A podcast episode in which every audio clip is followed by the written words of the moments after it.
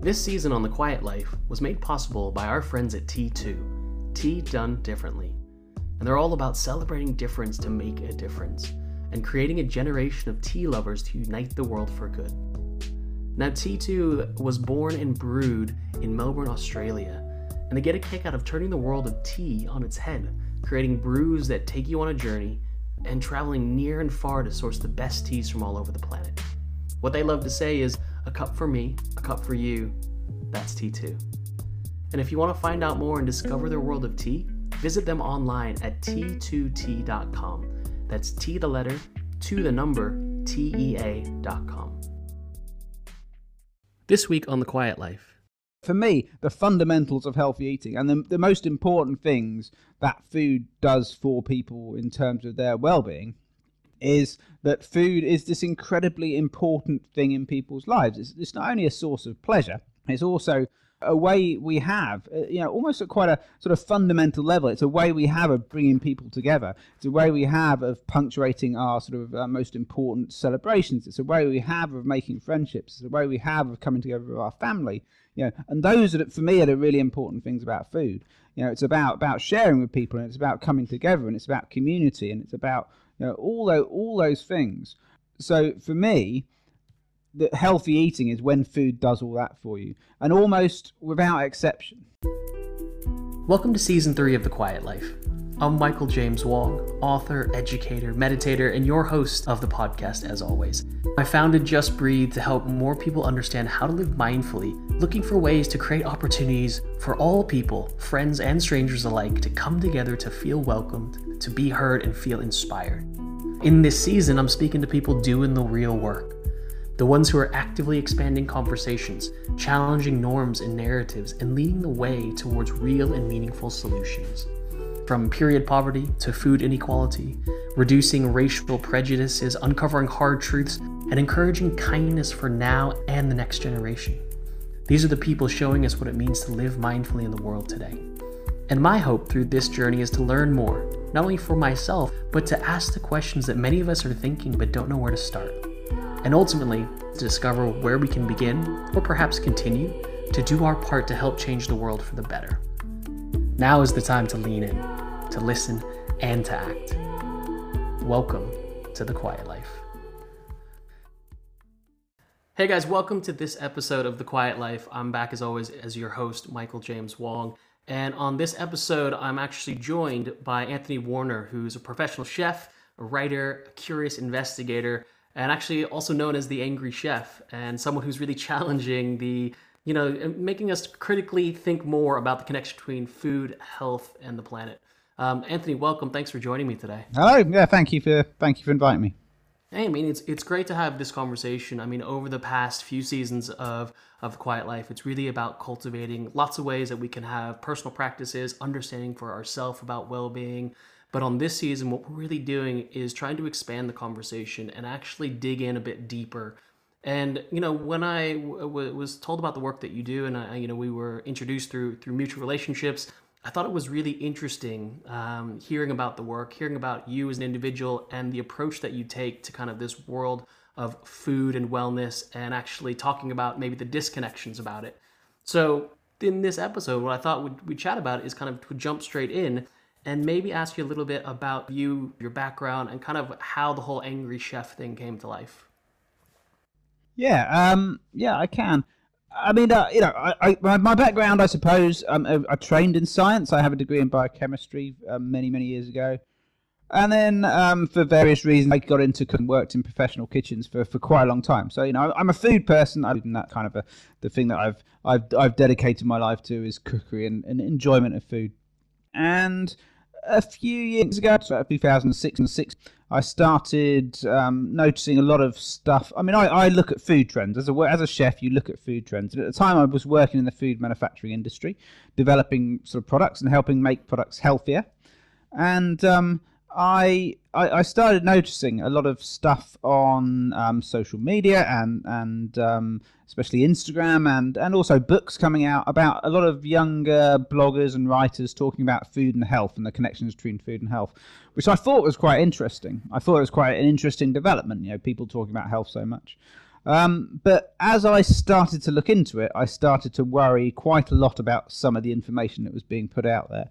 You know, I started to think some of it was unscientific, some of it was not, you know, um, was not stuff I would be able to support. Some of the claims being made were were not were not um, sort of um, didn't didn't measure up with the evidence, the scientific evidence about food and health and, that was out there. Um, and so I started to sort of challenge that, and I started to talk to friends and, and about it quite a lot, um, and to people I work with, and and then I, I, I, thought, well, maybe I'll have a go at trying to write something, and I wrote a blog um, called the. Ang- I started a blog which initially was anonymous, um, called the Angry Chef, back in about 2016, and right. it sort of um, you know, it was really designed to be shared with a few friends and a few colleagues, you know, just to, just as a sort of uh, poke fun at some of the stuff that was was out there, some of the ridiculous claims being made, and it and it suddenly became quite popular. I think a lot of people were were, were noticing a lot of this stuff and worried about it, um, and it also t- decided to take on a slightly more serious angle as I looked closer in and found some of the sort of darker stuff that was going on within this within this sort of area, which was you know supposed to be it was kind of termed wellness, but actually some of it was was really quite dark and quite unpleasant. Um, and the blog gained popularity, and it very quickly turned into books. And and you know I've, I've just finished writing um, my third book. Um, as sort of a part of a trilogy of Angry Chef books on, on different topics, but the first one um, was the the Angry Chef book was about different types of diets and taking some of the big big popular diet fads and, and exploring the science and explaining why the science behind them was, was suspect, but also explaining how that can be quite harmful and damaging for people. Um, and yeah, I mean, it's been uh, an unusual journey, which I didn't really expect, but um, it's been, you know sort of taken me to some uh, some strange places, you know, including recording podcasts and wellness podcasts, which is something I never thought I'd be doing a few years ago. But uh, you know, I, I, think it's important um, to have someone out there challenging some of this stuff because otherwise, you know, people can say anything. And, and sometimes, especially with people's relationship with food, when you start playing around with that, it can be quite damaging. And I'm, I'm sort of hopefully seeing myself as someone who who uh, you know, wants to protect and help people enjoy food and get value and happiness out of food without being made to feel guilty about it. And that's kind of the heart of everything I do is try and get people back from this sort of guilt and and um, sort of difficult associations with food and get them back to sort of what food is should be about, which is enjoyment and pleasure and being a, being part of celebrations and, and that sort of thing. Yeah, I mean, all of this is really, really interesting, and and I, I, first of all thank you for being almost putting yourself in that line of fire to have these conversations. Now, when you kind of originally started having these conversations or seeing these things on social media or on the internet or at events, these types of things, I mean, could you give me a few examples? Like, what types of things were you actually seeing that kind of worried you as a scientist and as a chef? Okay, um, I mean, I'll, I'll give one example. There are loads because there's so many. There's, there's, you know many fad diets as there are, you know, people really. But um, the, the alkaline diet was it was a classic one, which is quite an old idea, um, but really really uh, based in in what I would consider sort of complete rank pseudoscience. It's not, you know, the, the, the prospect that you can alkalize or acidify your body using different foods is is just not has no basis in truth at all. And I, would know, I'd known about that many many years ago, but I noticed it. I said in about 2016, starting to resurface in a lot of blogs and a lot of writing, and people selling the alkaline diet. Mm. And this went right up to people claiming it as a cure for very serious diseases. Some people claiming it's a cure for any disease. Lots of people saying it's a cure for, for can be used as a cure or a treatment and a prevention of cancer, which is just not the case. And that's not just a mistruth, that's also a damaging mistruth because it has led, and there are many cases of it leading to people abandoning conventional cancer treatments in order to, to cure themselves through diet, through sort of thinking they can somehow alkalize their body by eating lots of vegetables, which is just you know, just not true. And you know, part of the blog and part of the book is about taking that and explaining why that can't be the case, why it's so damaging, and looking at some of the cases of people who had been been hurt by that um, false belief, and also looking at some of the people who had exploited that and made an awful lot of money. Sure. Selling these sort of quack dietary um, cures, and uh, you know, like I said, I think there's, I think people talking about food and health is important, um, and I think it's a, an important debate to have, but when it goes down that sort of route, and that's just one example, there are plenty of others, then you end up at a point where you know this this idea of wellness becomes actually harmful, and I, I think there needs to be sort of policing of, of, of, the sort of language people are using. And when people start talking about the alkaline diet, and this included some very prominent, very highly paid, very influential bloggers and social media um, personalities in the UK and in America, but I focused on the UK really. Sure. That you know, I, I, felt that was a problem that needed addressing, and, and, and, and so I did. And you know, uh, you're constantly fighting fires with these sort of discussions, but I think we sort of. Uh, I think that has moved away from that sort of alkaline diet being part of the mainstream wellness um, wellness language. Sure. And, and I think, as always, I mean, there's always going to be different fads or trends or conversations that do pop up, not just in food, but in all aspects of wellness and actually in all aspects of, let's say, modern life. People are attached themselves to things that they can be, uh, that they can celebrate, things that they can talk about, things that they can kind of hang their hat on. And I think what's really interesting for me hearing this is that even first and foremost, you've you've always approached food as a scientist, or you've approached it from the point of actually, maybe let's call it uh, functional or actual well-being, as opposed to maybe superficial or topical or conversational well-being.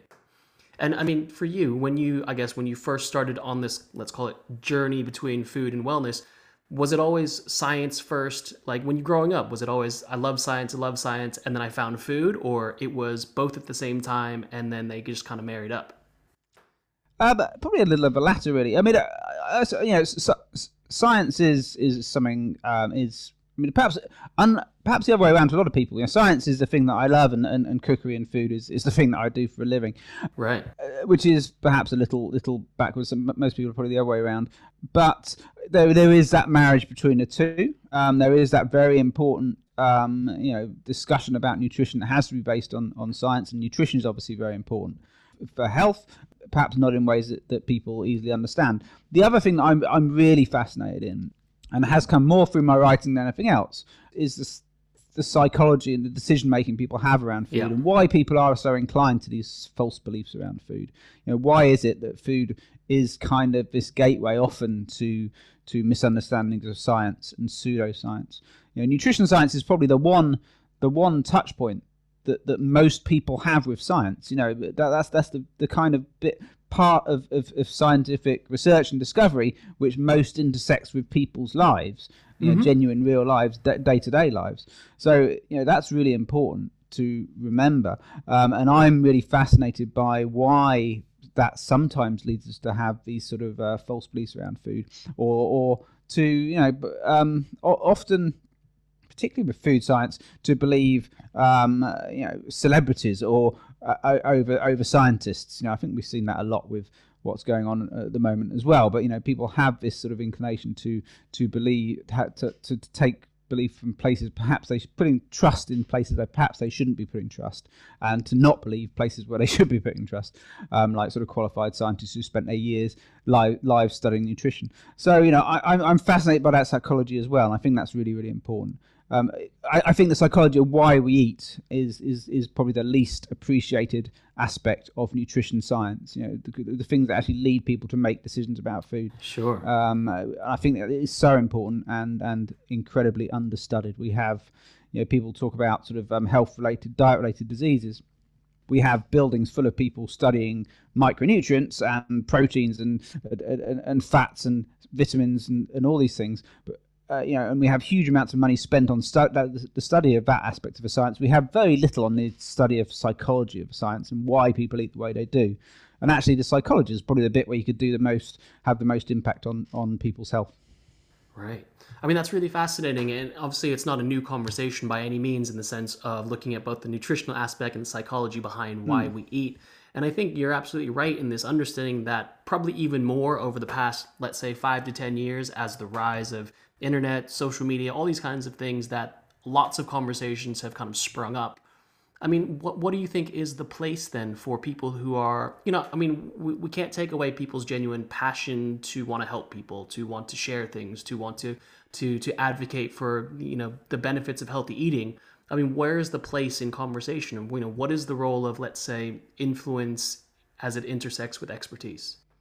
Um, I, I think yeah, I, you can't deny how important um, influence influencers and influencers are. You know, expertise is only going to get you you know, expertise is not going to sort of sell um, huge numbers of books. It's not going to sell um, sort of health advice because people people actually want to have want you know people are more likely to be influenced by people who for, for, various complex reasons, whether they aspire to be like them or whether they sort of have a particular sort of affinity for them, or whether they think that someone like them. There's, there's many reasons why people are more likely to to um, take advice from influencers.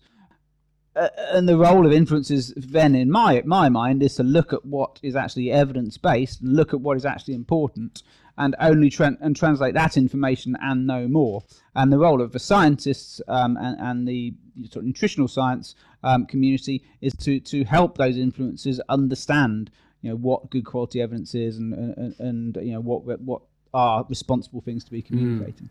Mm. Um, and yeah, and that, that's a very difficult balance to, to, to find. That's a very difficult thing to play because there's lots of people who who look like experts but aren't really experts. There's lots of people who um, you know just are interested in selling a particular narrative based on an ideological belief. There's lots of people who you know j- just are are interested in making money out of people exploiting people who are you know perhaps desperate and looking for answers because they haven't been able to find um, solutions to their their health and well-being woes within conventional conventional healthcare. So there's all sorts of people who there's all sorts of problems with that, but but we really need to find a, a better balance, a, a way of get, taking good quality scientific information and getting the people who who have influence to be to, to communicate that. I, it, it, doesn't happen enough. One of the big problems now is that we have social media, and the, what that's mm-hmm. done is put people into silos very much. You know, so you have sort of, sort of silos of information and, uh, and, bubbles where,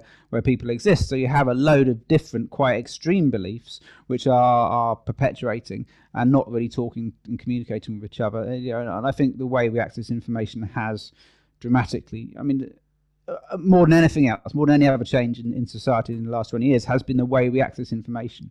You know, when I went to university, I had to go to a, a, big library if I wanted to pull up a scientific paper, and I had a small number to choose from, and I could, mm-hmm. you know, a few ways of researching. Now I can access any any scientific scientific paper using my like written thousands and thousands and thousands, tens of thousands of papers on any subject just by typing a quick search on my phone. So the way we access information has dramatically changed. You know, uh, and, and, what we need to what we need to do get get better at interpreting that information. You know, you used to go to universities to learn information from someone who knew more than you. Now, the important thing, because we all have access to more information than anyone can store in their head, now it's about interpreting and finding out what's good quality information. So the way you know that's changed in the past twenty years, and the world is kind of adjusting mm. to that. And making sense of it is incredibly difficult. But you know, so it's not surprising we get some of these problems. But um, I think it's really worth um, trying to to get better at that communication. Sure. I mean, especially now, especially now as the world has sped up, there is technology, there is instant access, there is instant gratification. Do you think there has almost kind of been this creation of people needing or wanting to be experts sooner or quicker? Do you know what I mean by that? Like this opportunity that we can be really passionate about something. I mean, in your category, we're talking food. In mine, we can talk about mindfulness, meditation. Someone else could be talking about writing or even sports. Yeah. And this need of appearing or feeling this expertise to share you know do, you think that's kind of an aspect of kind of this this wider what you would call i guess problem with kind of the dissemination of, of proper information? Yeah i mean absolutely. Uh, well, yeah we have this um uh, you know, real, real. I mean, in, information is this is this huge problem, and um, you know, so if you you have, and everyone has access to information now. So how do you stand out? If you want to stand out, how do you stand out? And you, you take an extreme position often. You know, um, so I'm not, I'm not saying that a lot of nutrition stuff is conspiracy theories, but you know, conspiracy theories. It, it is said that that's a way that people have of, of making themselves feel like they are an intellectual without actually the, the going through the process of, of, of spending years years studying something. So if you take an extreme conspiratorial position uh, that's different to everybody else, you feel like you have special knowledge and you, you can share that with a group and they can feel like they're, they're receiving special knowledge from you and that, that can be sort of very rewarding for people. Um, so th- that, that leads to these sort of um, you know people instant then people instantly become like an expert then if they're, they're sharing something which is different to what everyone else is saying and that that's that's very problematic because mm. you get these extremes of extremes of um, belief in in um, nutrition, um, and you get these extremes of, of behaviour. You know, I I look at nutrition now very much as being um, quite uh, you know obviously you know there's there's less religion in in the world now. Uh, Germany, certainly in, in, in the UK, there is. Um, we're a far less religious country. Uh, but people still have that need to signal something about themselves to the world.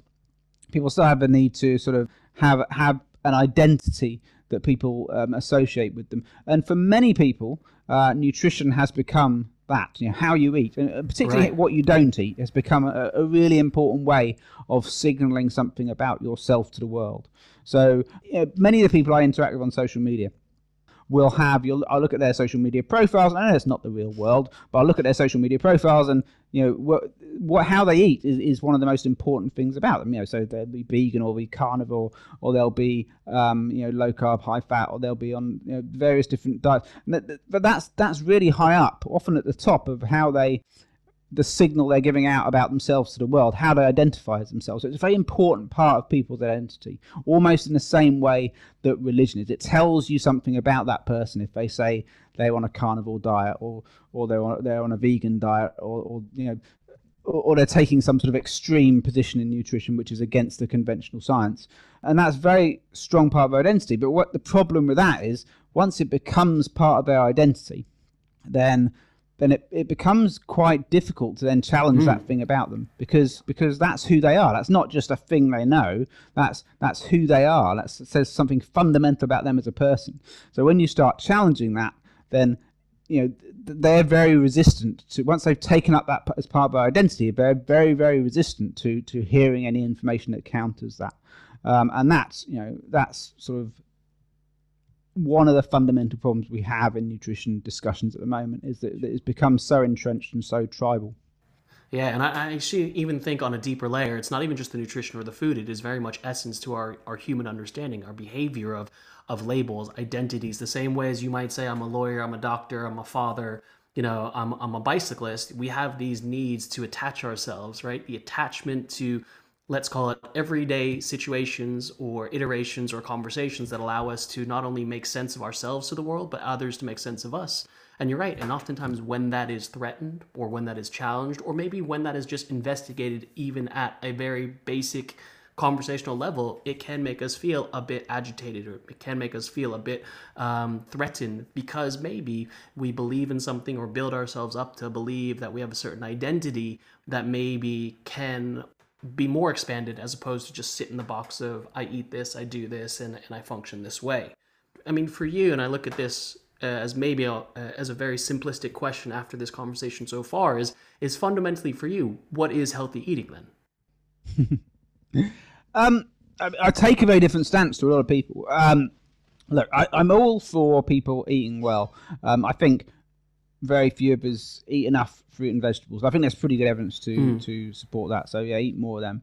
Um, you know, for people who do um, eat that way, oily fish is generally felt as being pretty good. Some unsaturated fats, perhaps cut down on saturated fats. But but generally speaking, um, I'm not I'm not one who preaches much sort of specific advice about about healthy eating. It's going to depend on on your identity. It's going to depend on what you can afford. It's going to depend on what you know what you want but for me, the fundamentals of healthy eating and the, the most important things that food does for people in terms of their well being is that food is this incredibly important thing in people's lives. It's, it's not only a source of pleasure, it's also uh, you know, a way we have, uh, you know, almost at quite a sort of fundamental level. It's a way we have of bringing people together. It's a way we have of punctuating our sort of uh, most important celebrations. It's a way we have of making friendships. It's a way we have of coming together with our family. You know, and those are, for me, are the really important things about food. You know, it's about about sharing with people, and it's about coming mm-hmm. together, and it's about community, and it's about you know all those all those things. So for me, that healthy eating is when food does all that for you. And almost without exception, if you're on some sort of restricted diet, if you're on some sort of extreme diet, if you're cutting out certain groups of food, if you become evangelical that you can never eat certain things, then that doesn't bring you together with people with food. That excludes you from from the, the really important things that food can do.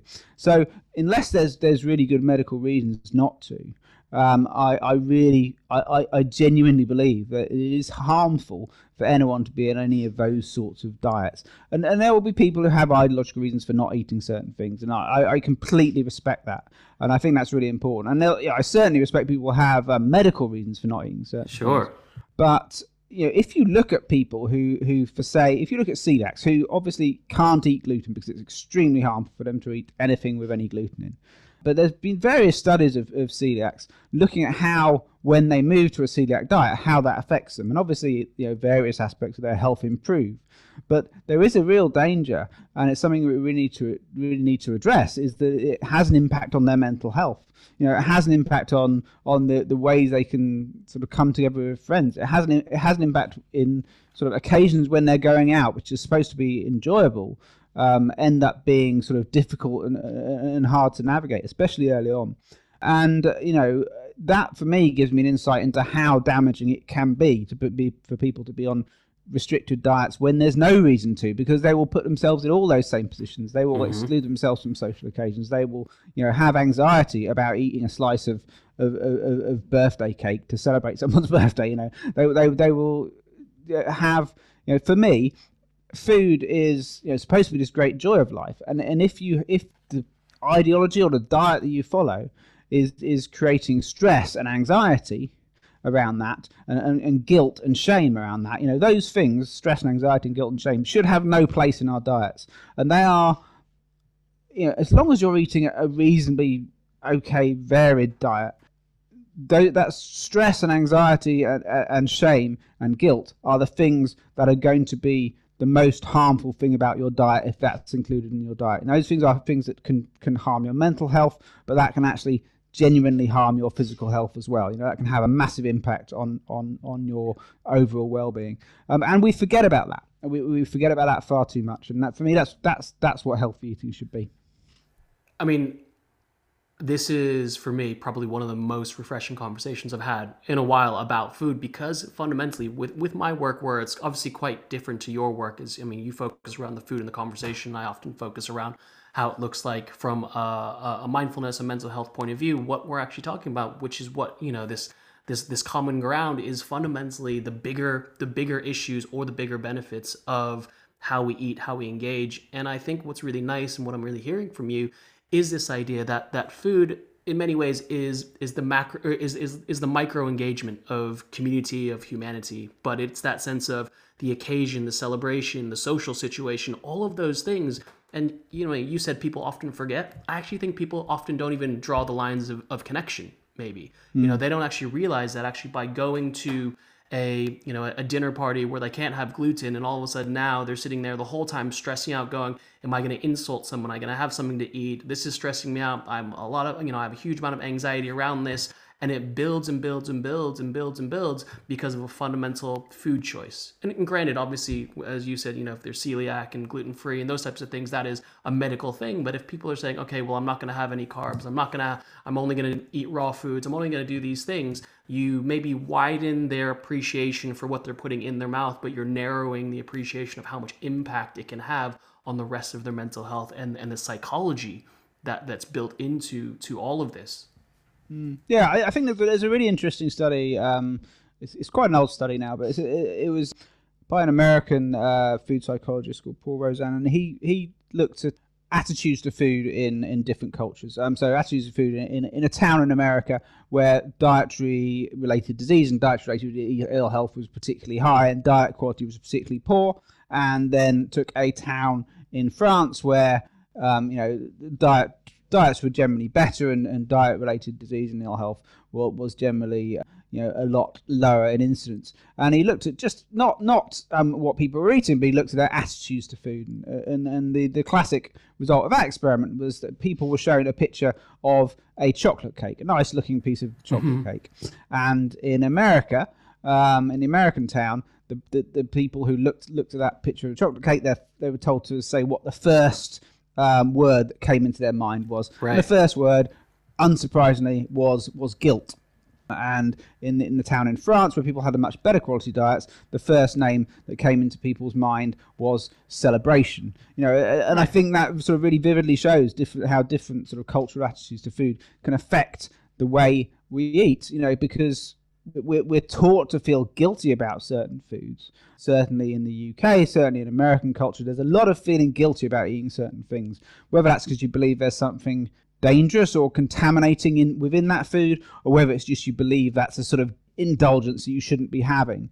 And when you do that, you know, I think you create a problematic relationship with food, and that can feed into a problematic diet when you demonize certain foods, you know, there's plenty of evidence of the psychology mm. of, eating that if you demonize certain foods, then they become more important. They become more salient. Sure. You, you, think about them all the time. You think, I'm not, I'm not going to eat chocolate. I don't want to eat chocolate. You're just thinking about chocolate all the time. Whereas you see it as a nice, indulgent thing that you have perhaps at moments of celebration. It's a special occasion, or you share it with someone and it's a nice thing. Then it's not so salient. And if if you allow it, if you allow yourself it, but understand its meaning in your life, then it's not incredibly salient. It's not something you're desiring all the time. So when you see it, you don't have to eat it. But for some people, for certainly if you're making people feel guilty about it every time, that's going to achieve this sort of status in their mind, which is far greater than it actually should be. Um, and I, I, I, sort of fundamentally believe that we have that's what we get wrong about food. You know what happens in in the UK. Certainly, a lot of talk about health eating at the moment in the UK. Mm. Certainly, COVID nineteen related but also just related to there's been a national food strategy published recently and, and a couple of reports and there's a, there's a drive to help people lose weight or whatever. But it's so much of it ends up being about making people feel guilty and making people feel they, they're doing stuff wrong and, uh, and that they're eating all the wrong things and that, that there are good foods and bad foods and that you demonize all these foods but you just you end up creating desire for them i believe you know, it's difficult to find empirical evidence for that. You can find some sort of studies doing which which kind of confirm that as a belief, but you can't. You know, it's hard to know sort of empirically if that's that's the case. But it feels like that's a really important thing that we're getting wrong about food is we're yeah. telling people what not to eat. So much of it is like don't eat this, don't do that, don't do this behavior, and that's that's that's a common psychology. That's a, that's a common way of trying to motivate people because you know, when we learn about health behaviors as a child we're told not to do things. We're told not to play in the road. We're told not to taste that, to take that out of your mouth, to put that down, to not sort of ride around on the back of the dog or whatever. So, so when it comes to behaviors that make us healthy, we kind of get drawn to these negative things. So don't do that. Don't eat that. Don't eat sugar. Don't eat fat. Don't eat carbohydrates. Don't eat, you know, all these things. What we should be doing is really looking towards more positive, general things. So kind of eat more vegetables, eat more fruits, spend a bit more time eating you know save certain things for indulgent special occasions that sort of thing. You know understand that when you're when you're having you know certain things are sort of special and and, and keep them that way. But those sort of things you know healthy diets are almost always more varied. You know they're almost always like eating loads of different stuff.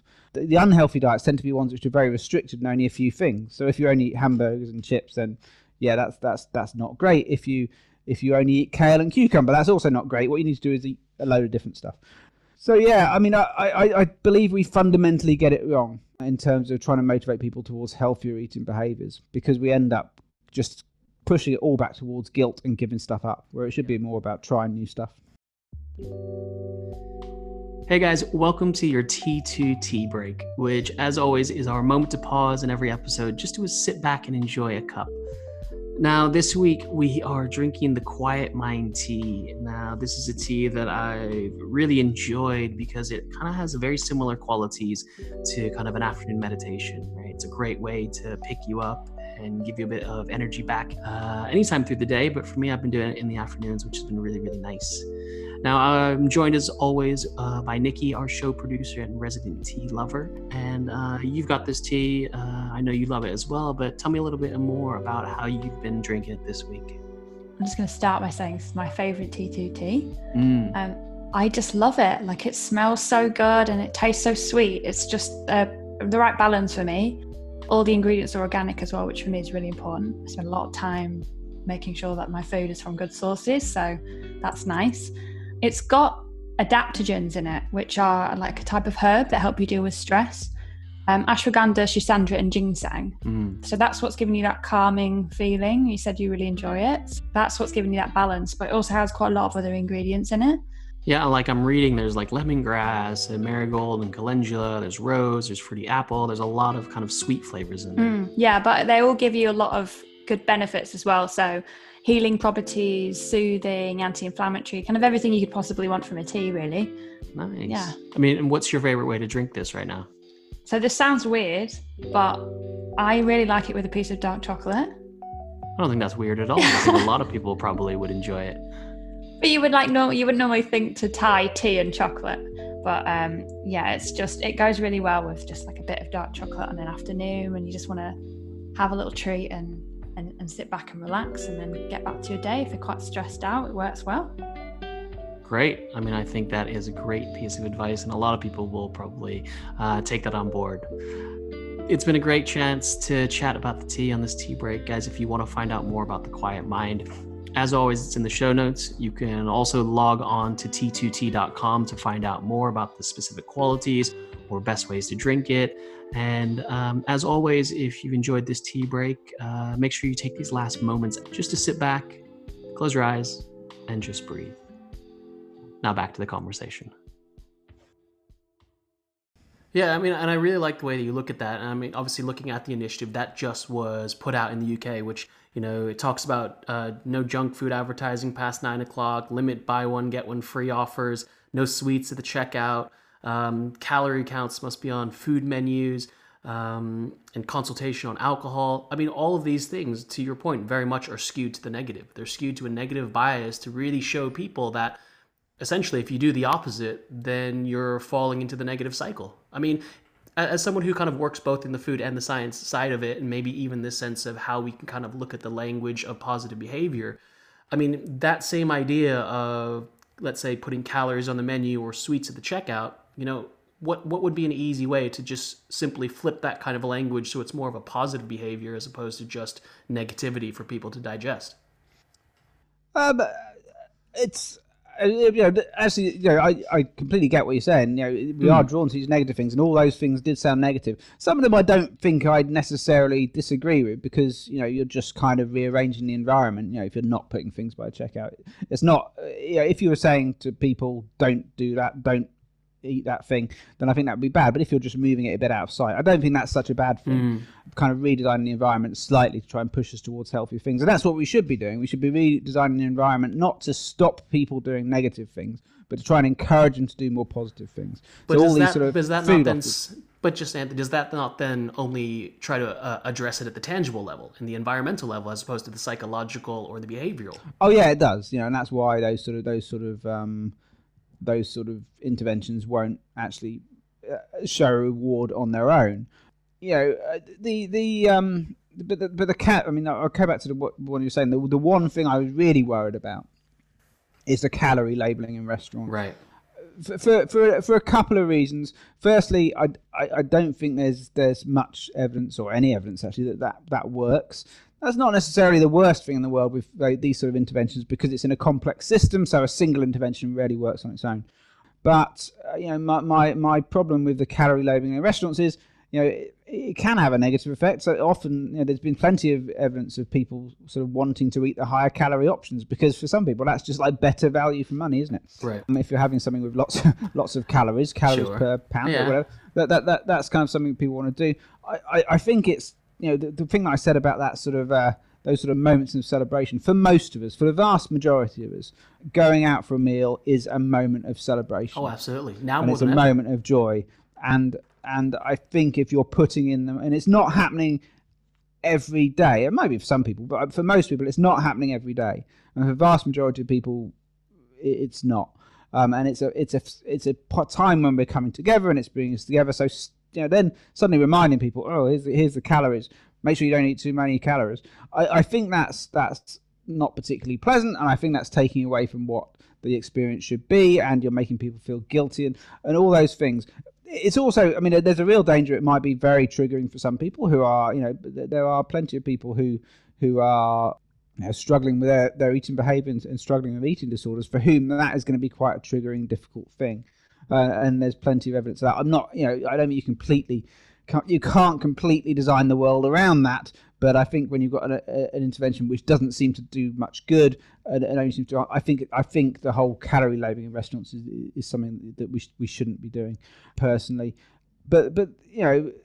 I mean, when you talk about the psychology, I mean, yeah, I think I think when you redesign the environment slightly, then that does have a psychological influence, you know. And if you, if you're saying the, the things that are the really good value, um, the foods that are really good value are perhaps foods that are just a little bit little bit healthier. The, the, fruits and the vegetables and the pulses and the beans and the tin tomatoes and those sort of things that people might might use to make sort of slightly healthier meals rather than you know what it is now which tends to be sort of crisps and sweets and snacks then then that might help you know because people generally gravitate towards these and, and, and they'll just it'll have a sort of slow slow and perhaps small influence on people's behavior and that'll be one part of a much bigger picture. You know, sure. The, the, the, the, bigger picture in terms of obesity interventions has to be a sort of a whole system-wide systemic approach, um, which is going to depend a lot on on um, you know restructuring um, our our cities. It's going to depend a lot on just changing people's societal attitudes to food, um, and it's going to depend on on sort of helping people who are, are struggling with certain aspects of health and uh, mental health. You know, it, it's, it's, it's, it's a huge, huge intervention. If you want to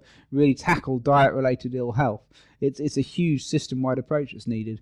Um, there's no small interventions, there's no restructuring of shelving, which is gonna gonna make it make a bit make a big difference on its own. But you have to do lots of things, and you have to do them all at the same time, and you have to be progressive, and you have to think really hard about what you're doing the thing that I'm most, I, th- I think is most important in all of that is to remember what it is you're trying to achieve. Because too often, um, and almost universally across the world and in, in, all sorts of health authorities and, and public health interventions, we talk about obesity prevention, which I think is problematic in itself because I'm not I'm not worried about about how much someone weighs. It doesn't matter if they're healthy.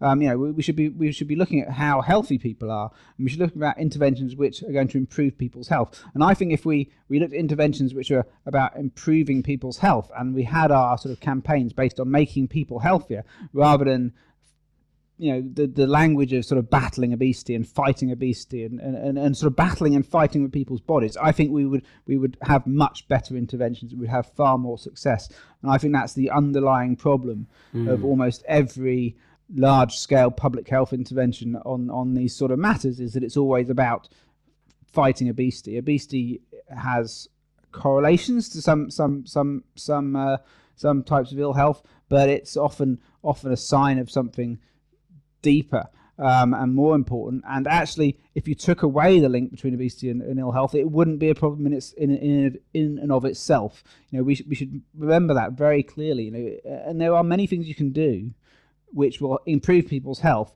without sort of um, without changing their weight. And there are also many things you can do which will change people's weight, which will be very bad for their health. If I wanted to make people lose weight across this country, uh, there are plenty of really, really harmful drugs I could give them, which would, which would which would make them lose weight, but they wouldn't be any healthier, but they would be a lot thinner. And we, we, we too often completely conflate um, thinness with health, and I think that's a really, really problematic thing to do. Mm. And I think that's really, really important to, to mention and to acknowledge because there is this sense that, you know, thinness is health or fat is bad. I mean, there is a lot of truth of, of how much that we need, but also at the same time, to your point, the, the psychological and the sociological effect for people to associate those at such a fundamental societal level.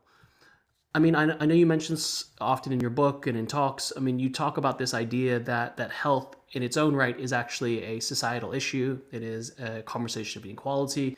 But you know, oftentimes I hear, and I, and I hear this through through conversations I have, that healthy eating or good food is a choice of privilege, right? It's oh, I, you know, it, it is linked with do you have the means to afford better food, fresher food, uh, you know, you know, more organic food. I mean, where do you sit within that conversation?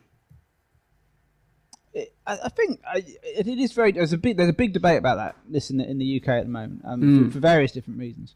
Um, as, as, a report that came out recently, and there's a couple of sort of social media comments from people who sort of uh, in a quite privileged position, shall we say, and they're you know with political influence as well, who are saying you know that we have this myth that that that um, that people can't afford healthy food. Well, you know why don't they just eat oats and potatoes and that sort of thing? you know, that, that sort of very condescending, or sort of Marie Antoinette-like language uh, um, about these issues, um, which are is so problematic and is so damaging.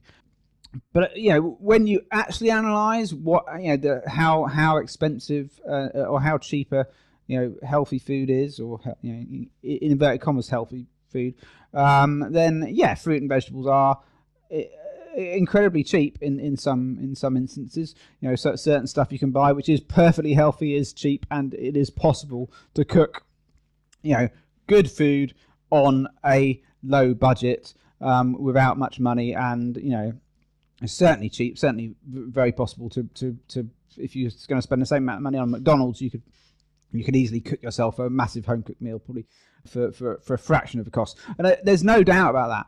But it but it misses a lot of the fundamental points about what drives people's food choices and why they eat a certain yeah. way and why people are suffering from sort of dietary ill health and why that does correlate very strongly on a, on a socio-economic gradient. You know, people who the sort of diseases we're talking about, um, so cancer and type two diabetes and heart, you know, cardiovascular disease, uh, those things are in in you know pretty much every you know every country over a certain certain wealth level are sort of correlated on a on a socioeconomic scale. So the people who um, are poorest are more likely to suffer from those diseases, are more likely to lose life years to those diseases.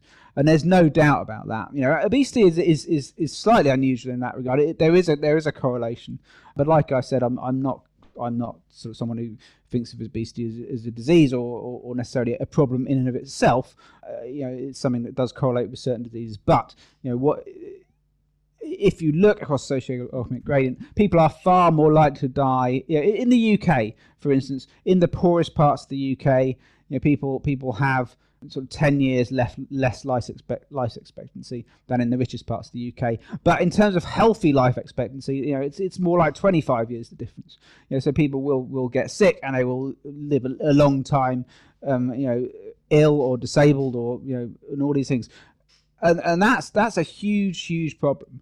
Um, and that is partly related to different quality diets, but it's it's it's partly just related to the lived experience of, of, of not having very much money, you know, and living in a, a stigmatized existence in, in, in a in a society which which doesn't really care for you properly, and you know that that has a, an effect on your health and, and it has effect on your body and it, it is likely to cause type 2 diabetes. It's likely to cause cardiovascular disease. It's likely to end up with people gaining large amounts of weight for various sort of hormonal dysfunctions. It's likely to result in, in, in, in people dying a lot earlier and being a lot sicker. Um, and yeah that, that's, that's, that's something we have in, in society. Now now we t- like to like to push that back onto people's lifestyle.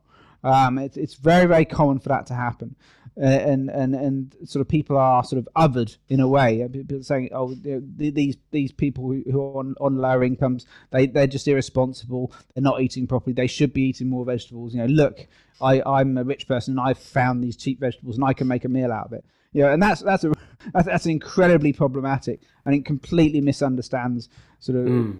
the situation people are in. You know, because because at the end of the day, most of the problems they're having are related to the fact they don't don't have very much money and they lead a stressful, stigmatized existence. They're exposed to violence. They're exposed to poor housing. They're exposed to sort of constant threat uh, of of sort of financial repossession and all these things which have an enormous toll on people. Now, sometimes that leads people to poor dietary choices you know because you know, you you have economies like economies in in in poorer parts of any you know, the UK and um, you know, various countries around the world. They are they are designed to facilitate stress relief. You know they are designed to help people um, cope with stress and that can be alcohol it can be cigarettes it can be drugs it can be sort of certain certain types of food um, and you know, also people have things driving people's dietary choices are, are, are not the things that, drive dietary choices of wealthier people. You know, there, there's a time constraint. People are working. People are tired. People don't like to have food waste, so they don't like to try new things. People you know, don't like to have power running on, on, on cookers and cook things for, for a long, long time. So there's an enormous number of restrictions people don't think about. But but you know more than anything, and one thing that people really don't think about is you know what? When when when you don't have much money, you know, I've been I was a, I was a chef for for for half half of my life um, before I started writing. And yeah, I, in the early parts of my career, I didn't earn very much money, and I lived in some some of the sort of uh, you know, some of the more difficult parts of the UK. Um, so I, I, have, you know, I, I, I have exposed to these hmm. sort of environments, and chefs are people who don't work, earn very much money. They're the waifs and the strays. So the people you're working with and the communities you live in are, you know, very much uh, lower um, socioeconomic group communities, and you you really experience this. But what what what people forget is also do you know what? You have a pretty difficult life and you don't have many nice things going on. And so it's quite nice to have something some some nice food. It's quite nice to be able to get a takeaway. That's your equivalent of because you're not going to go on holiday. You're not going to you know uh, uh, go to a nice restaurant. You're not going to do any of those things. So you know an occasional treat, an occasional indulgence is what you do. That that that's the thing that you do that keeps you a bit sane. And you know people almost look at people's choices in, ter- in dietary terms and and really look down on them and say you know why can't you just be more responsible? And it, mm. I, I mm. find that one of the you know, it's, so difficult to, to, to have any sympathy for people people making those sort of um, statements and decisions because they just don't understand uh, the complexity of what's going on. You know, and if we really, are, you know, the the underlying issue, the underlying thing causing all of it is inequality. You know, it's socioeconomic inequality, and unless we're going to address that, then you know we're never going to address these these massive um, health inequalities. We're never going to address you know any of that without really addressing the fundamental underlying issue of socio-economic inequality. And the problem is, socio-economic economic inequality is incredibly hard to address. You can't do that easily. So what you do is you fall back on people's lifestyle, and you fall back on criticizing people's lifestyle. And you know that's that's that's unhelpful, and it's insulting, and it creates these enormous divides, and just uh, makes makes the situation worse. And you know, part part part of the problem is of socio-economic inequality is status inequality. And when you have people on sort of people in a position of privilege making these sort of condescending comments, um, that just hammers home that status inequality more and more and more and makes the problem worse. Right. I mean, I, I, I totally agree with you, and I think there is such a wide conversation around food, wide conversation around what actually it means to kind of eat healthy, live healthy, and all those aspects that that really kind of consider win the wider conversation. Now, I guess the question off the back of that would be obviously a lot of people listening to this podcast are going to go, okay, well, this is really interesting. I understand. I see a bigger context here, but what's actionable for me, right? If I'm sitting in my home right now listening and I'm going, actually, how can I take any of this and make relevancy in my life? I mean, for you, Anthony, I mean, what, what is what is actionable here for people? Um, oh, um, but you buy my books if you want. That's a, so, um, no, I, I mean, uh, yeah, that, that's that's a criticism I get quite a lot. I, I, I, think I think there are actionable things from a personal point of view, and you know, I would urge oh, people, I would urge people not to feel guilty about how they eat. You know, not to let anyone else make, not to, not to make other people feel guilty about how they're eating, even if it conflicts with your sort of ideological beliefs. I think we have this this horrible attitude where people are, you know, people in different people of different sort of dietary sects. I was talking about, you know um, different dietary ideologies do tend to attack and insult people for eating in a way that they, they perceive as wrong. So I think making sure you never make anyone else feel guilty about what they're eating is really important. Not feeling guilty yourself about how you eat, you know, not not feeling guilty about an occasional indulgence because you know that guilt's going to do you far more harm than anything a bit of carbohydrates will. So so those are things that that, that are really important you know, but but the, the, the wider stuff, the stuff about inequality, it, it, these are fundamentally complex systemic issues. So it is hard. We do feel a bit disconnected from it, uh, and it, it, seems like it seems like it's too big a problem, and we can never overcome it, and we can never we can never make a change big enough. So people just go, "Oh, I'm not going to bother then." Um, and, and, you know people people fall back on the on, on the idea of personal choice and they fall back on on on you know sort of the way they're going to eat or something. For me, I, I think that's that's that's the wrong way to look at it. I think I think we are all quite empowered, far more empowered than we know, to really help implement fundamental systemic change. And it's it's in the way you vote. It's in it's in the way you um, you know if you if you're someone who, who has sort of savings and investments, it's in the way you invest your money. It's in the way you sort of ch- we choose our political leaders. You know, it's in the way that we we, we, we campaign on political issues. You know, I believe that sort of inequality is, is one of the biggest problems facing our society. And so, you know, you, you try and vote and you try and campaign in, in a way that, that, that gets us close to that goal in, in a small small incremental way. So, you know, it's, it's understanding that the, the for these big systemic problems that we need to we need you know, we actually do have slightly more power than than, than we realize we do you know, we, we, but it's but it's it's more about about campaigning for change rather than pushing it back onto individual choice mm. and i actually even really like what you said at the beginning of this sense of not putting judgment on other people on, on their choices for what they eat mm. you know i think we can all really easily uh, understand this aspect of our own sense of guilt with different foods but you know in, in a very strange societal way it is almost okay to kind of say, oh, you shouldn't eat that. Why are you eating that? You know, you, we have this sense of, um, you know, put placing different conversations in very common situations for people going, oh, well, I eat this and you eat that and mine's better than yours, or this is why I do that and that's and this is why you shouldn't mm. do that.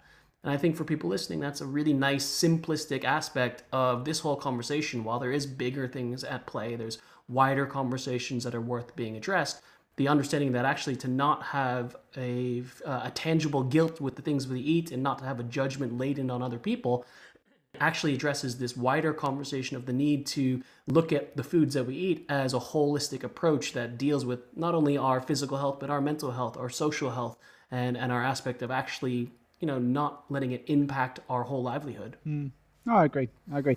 Uh, yeah, I think I think we have a, there's a fundamental problem that, that in, in, a lot of things I, I write about and, and, deal with is that we, we like to create um, you know we like to create dichotomies. We like to think of food as good and mm. good or bad. We like to think of things as virtuous and, and pure or, or, or, you know sort of benign and, and unpleasant.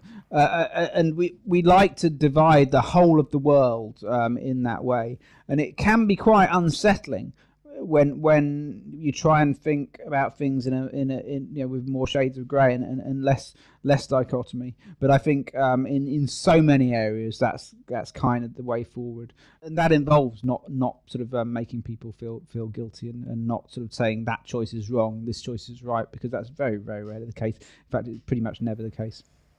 Hmm. Well, I mean, this whole conversation has been really, really refreshing for me. It's actually really nice to hear not a different perspective, a wider perspective. And I think the way that you you approach kind of food, healthy eating from a, a macro point of view of our whole well-being is really, really nice to hear because there are so many people who are looking at it very functionally on this does this or eat this food or try that diet. And and I can also understand why, you know, maybe at times there is a lot of of pushback that that you might get because people are trying to uh, convince you of a certain ideology as opposed to step back. Oh, this is uh, a conversation on humanity, a conversation on community, a conversation of celebration or or interaction. So it has been really interesting for me, and I do wanted to thank you for for joining for this little conversation. What I wanted to say, Anthony, I mean, what's moving forward? You know, a big part of this podcast is not only giving people insights and actions, but also giving them some sort of onward care and connection. I mean, for people, what's the best way to find out more about your work, stay connected, or, or dare I say, ask more questions that, that you might be willing to have answers for? Um, uh, well, I, I, you know, I buy my books, as I said. Um, and, you know, I have a blog, which I, I occasionally contribute to now. I, I, tend to do sort of very long um, blog posts again uh, about issues which I'm particularly interested in at the time, um, which is the Angry Chef blog. I'm sure people can find that. And, um, you know, follow me on on, on social media, on Twitter and, and Facebook. And you know, I, I, I, communicate with lots of people. So if people want to get in touch with me, there's there's contact forms on the website, and they can they can email me about the stuff I that I talk about, and sort of uh, find out a bit more about the various sort of campaigns and stuff that I'm I'm involved with. You know, but but it's generally just um, I, I encourage people to. T- take an interest uh, in, in in our food systems and understand how important they are and um, you know have have these conversations with with people that people they know you know because people a lot of people have a really problematic relationship with food and mm. you know just try and spread a bit more sort of understanding and and, and enjoyment and, and happiness about about how we eat great um, well, thank you so much for joining me on this episode. It's been great to catch up. It's great to meet. Great to hear more about your perspective on this. Um, for everyone listening, uh, by all means, please stay connected, follow along, catch up with Anthony, buy his books. I know you've got another one coming out soon. What's that yeah. one? What's that one about? Uh, January, I have a book coming out about um, the environmental impact of food and just sort of um, how how that's a, a new sort of conversation that, that we're having, in, often often in, in the wrong way. Uh, and it's it's called Ending Hunger, um, and it's out in January um, 2021. It's also about you know uh, about how our food system developed to fight hunger and how that should remain at the heart of everything we do, even as we consider its uh, sustainability. Great. Well, thank you so much again, Anthony, and thanks everyone for listening in and tuning into this episode. And we will see you guys next time on The Quiet Life. Thank you. Take a moment to download the Just Breathe app with guided meditations, music, and soundtracks created and recorded especially to calm the mind and ease the body. We've literally put the power of mindfulness in the palm of your hands, and even more, it's free. We've created this app as a way to support our growing community, and it is for anyone and everyone ready to step into a quieter conversation. So go ahead and download the app now. It's on iPhone and Android devices. And for more information about our growing conversation on and offline, make sure you visit justbreatheproject.com, where you'll find more podcasts, lots of amazing stories and video content, and conversations all around mindfulness in the real world. And don't forget to follow us on Instagram at JustBreathe.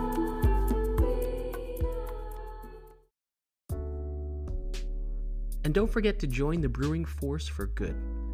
You can receive 10% off your first order at T2 tea when signing up for their Tea Society. This will also bring you guys heaps of benefits such as rewards, experiences, and personalized offers. And all you have to do is head to T2tea.com to start brewing the benefits and redeem your offer. Remember, guys, that's T the letter, two the number, TEA.com. You can find the link in our show notes below.